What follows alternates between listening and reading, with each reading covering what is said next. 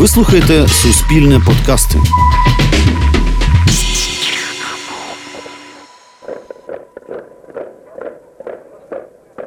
Цей гуркіт від ударів шахтарських касок по бруківці на вулиці Грушевського рівно 30 років тому, у квітні 1991-го. Им до сих пор еще не доходит, что не мы ведем колонну, а колонна ведет нас. Самоспалення Беркут, що розганяє наметове містечко сльозогінним газом, незалежне телебачення в епоху дострімів, яке пробиває інформаційну блокаду і яке влада намагається закрити. Усе це історія шахтарських протестів в Україні. Мене звуть Сергій Жадан. Це подкаст Наші 30. Жива історія до 30-ї річниці незалежності України. У цьому епізоді я розповім про те, як страйки гірників пришвидшили розпад Радянського Союзу. Але переважно про це розкажуть самі шахтарі. Коли ці події відбувались, мені було 16. Учасникам тих протестів було близько 30. Вони тяжко працювали, виховували дітей і були звичайними людьми, які ризикнули і в часи змін опинились у вирі політичних подій. Молодые тогда были. Ну что, 35-36 лет. Очень страшно было. Тем более мы тогда уже знали, что такое ГУЛАГ. Подкаст Наші 30. Жива історія. Я Александр Михайлович Бойко. Начинал ра- шахтерскую работу в Сибири, потом приехал сюда, в Украину, в Павлоград. Ну и общей сложностью в шахте отработал 24 года. Работал именно в пластах, где находится уголь. У 1989-му, навіть в останні роки СРСР, виступи проти держави були справою підсудною.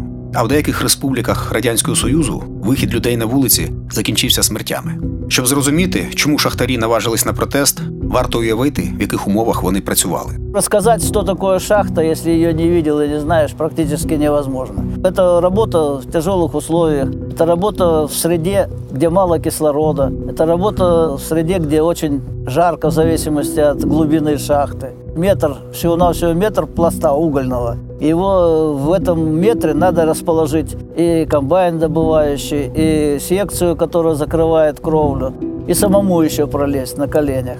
И это все на протяжении 6 часов рабочего времени. Это постоянные сквозняки, обводнения. Есть большая куча шахтерских заболеваний. Андрокоз, силикоз, костные заболевания. За свою важку працю гірники одержували гарні зарплати втричі, а то й в п'ять разів більше за радянських інженерів. Та навіть маючи гроші, жити добре в СРСР було непросто. У черзі на безкоштовну квартиру доводилось стояти все життя. На машину так само. Багато шахтарів жили в бараках, збудованих ще 1901 року. Одяг і взуття, техніку і меблі купити не могли, лише дістати по знайомству. Но постепенно становилось все хуже и хуже, хуже и хуже. Экономика потихоньку спадала.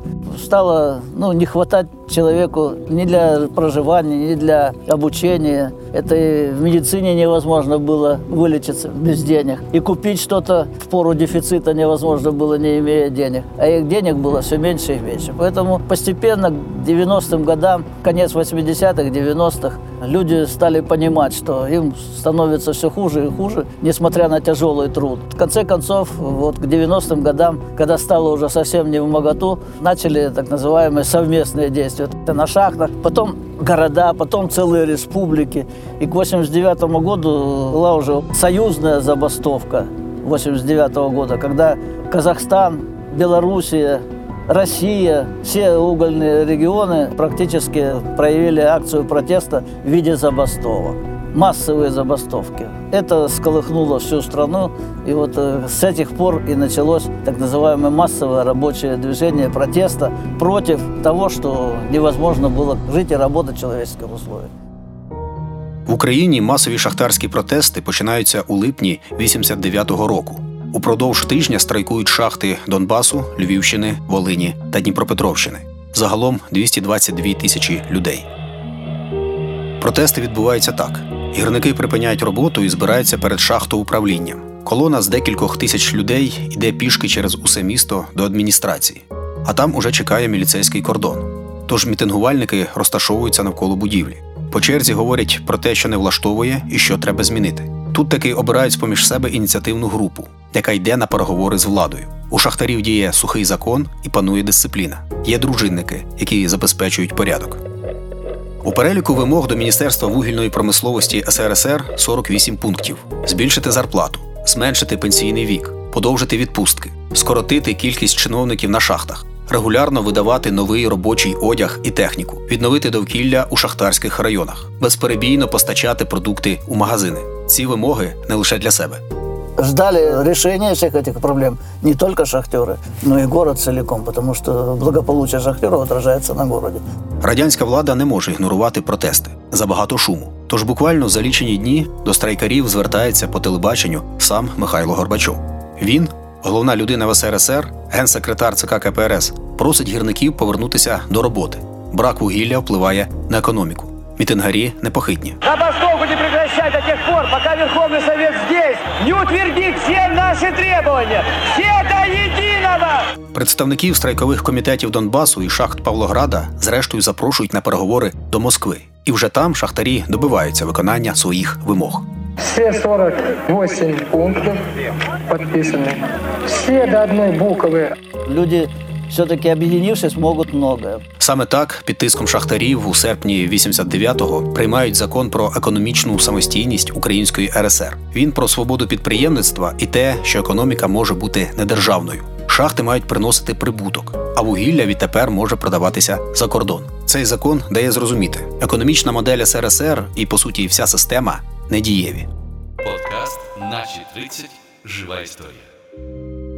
Эйфории не было, что вот мы сейчас и все, сегодня мы грюкнули, стукнули, а завтра будем жить хорошо. Нет, понимали, что это все будет не очень быстро, не скоро, но шли к этому. Мы тогда были настроены решительно против Союза за незалежную, независимую Украину. Это 91 год. Зараз Миколі Волинку 66. Він голова незалежної проспілки гірників Донбасу. Був прохідником. Це одна з найнебезпечніших і найтяжчих робіт на шахті. Коли почались протести, йому було 34. За плечима вже мав 10 років шахтарського стажу. В 89 году, когда начались наши шахтерские забастовки, меня делегировали в Донецкий городской стачком. Это был август 89 года, а в ноябре, как раз на мой день рождения, 21 ноября, меня избрали сопредседателем Донецкого стачкома.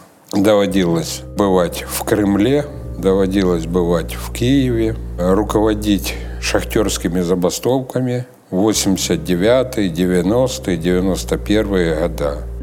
У березні 91-го року Україна ще не незалежна. У січні, за півтора місяця до того, у литовському вільнюсі радянська влада розігнала мирних мітингарів. Під час штурму загинуло 15 людей. А у латвійській ризі у стрілянині на барикадах убито п'ятеро людей. В Україні шахтарські протести охоплюють Донбас. До страйку приєднуються Волинь і Львівщина. Серед вимог тепер і політичні. В начале забастовок у нас не было политических требований, а потом оно пошло. Пошло э, долой компартию, потом пошло уже незалежность. Мне отец рассказывал за Голодомор, пережил Голодомор 32-33 год на Кубани, а мать пережила 46-47 год в Западной Украине. Тоже голод, который был искусственно, искусственно, специально создан. Вот я всем задавал вопрос, всем, где в Украине еще при Советском Союзе был водружен желто-блакитный прапор. Это шахта глубокая, шахта управления Создонбасс. Это мы сделали. Самые образованные были, самые, как говорится, сознательные. Вот и оно и получилось. Донецьк, Селідове, Червоноармійськ, Павлоград, Харцизьк, Лисичанськ. Усю весну 1991-го страйкують 49 шахт. До акції долучаються 22 вугільні підприємства Львівщини. Спільні мітинги із шахтарями Донбасу організовує народний рух. Гірники вважають, що шахти збиткові через бездарне керівництво. Тому вимагають відставки Михайла Горбачова, розпуску з'їзду народних депутатів СРСР і конституційно закріпити незалежність України.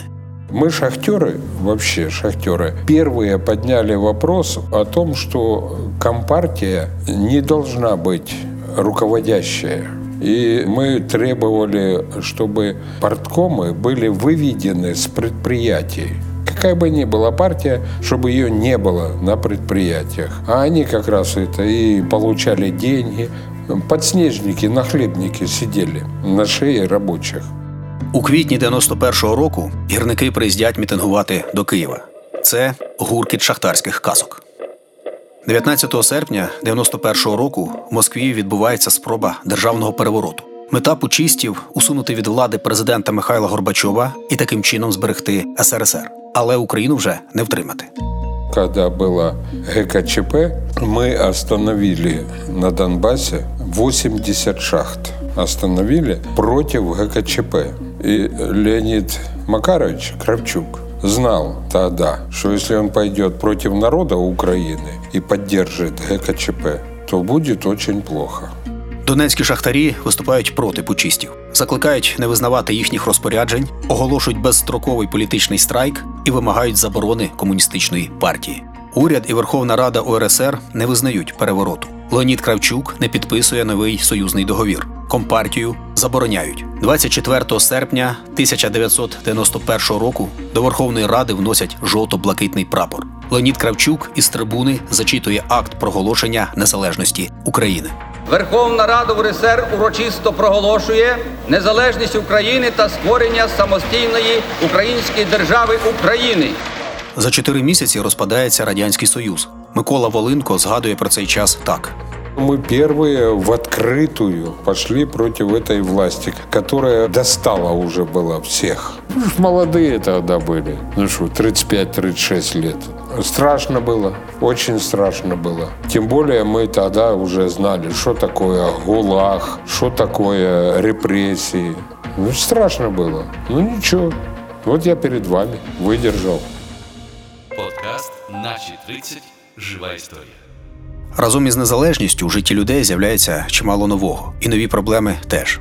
А после того, как мы начали уже отделилась Украина, и мы всегда говорили, что мы самая богатая, и вообще мы всех кормим, а в итоге оказалось, что ну да, богатая, а зарплата, стали задерживать ее зарплату с 93 года. Віктор Стратан, голова всеукраїнської проспілки Захист справедливості. Зараз живе у Києві. За свої 68 років встиг попрацювати викладачем, електрослюсарем, інженером станції космічного зв'язку і начальником конструкторського бюро. А от шахтарем бути спершу не хотів, хоча мати, батько і брат працювали на шахті. На роботу під землю пішов тільки коли народилася третя дитина. В 72 году я в мае ушел в армию, а в 74 в марте мне пришла телеграмма, что в шахте тяжело травмирован мой брат Василий. И я из Забайкалья, оттуда я летел через Москву и в Луганск, и в Антрацит приехал. Короче, пока мы доехали до дома, Вася умер. Я не мог представить себе, что в будущем я тоже буду шахтером. Было ГКЧП, а я любил слушать голоса, э, слушал «Свободу». И говорю, ребята, мы живем в исторические времена великих перемен. Да, так и получилось. Ну и все. А тут же дальше после этого развал СССР. Ну и куда? Кум мой в Краснодоне говорит, Витя, тебе только один путь. У тебя уже третий ребенок родился в 91 году, Никита. Вперед в шахту. Да, это был жах, конечно. Но в 92 году еще была более-менее такая приличная зарплата. Я мог даже себе купить телевизор.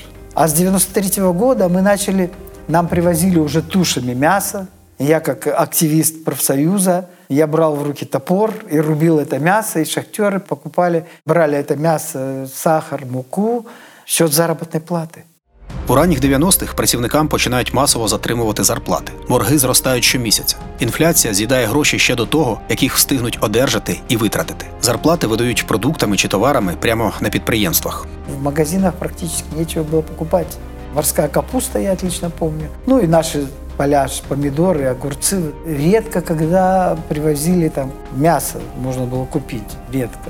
Ну, были эти крупы, а больше есть нечего было. Шахти вже кілька років економічно самостійні. Але після десятиліть планової економіки, коли директор виконував накази згори, працювати інакше здатні не всі. Керівники радянських шахт просто не вміють торгувати і не знають, що робити з вугіллям. Ну как же так? Капиталисты могут, а мы не можем вот в социализме в нашем, да? А тем более теперь у нас вроде бы как социализм кончился. Ну давайте хозяйствовать по-новому. Нет, они не брали ответственности, боялись. В июне началась забастовка, и мы простояли все лето, до августа, до конца августа. Влітку 93-го року зупиняється 200 із 250 шахт України. Це один із найбільш масових страйків за всю історію держави. До шахтарів приєднуються металурги, машинобудівники та хімпром.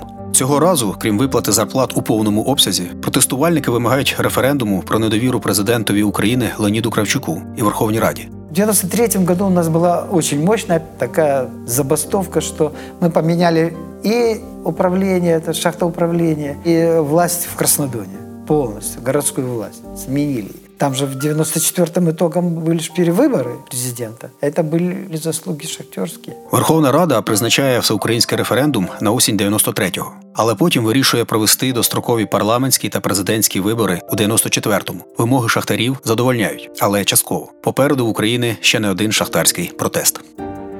Право на протест всегда должно быть. Всегда должно быть. И вам говорим, что вам тоже придется бороться. Хотите вы этого или нет? Ну, придется. Мы же не можем жить в полурабском со- состоянии или в рабском натурально, да? Не можем. Поэтому мы не могли терпеть этого. Человек должен быть свободным, он должен быть в своем выборе свободен.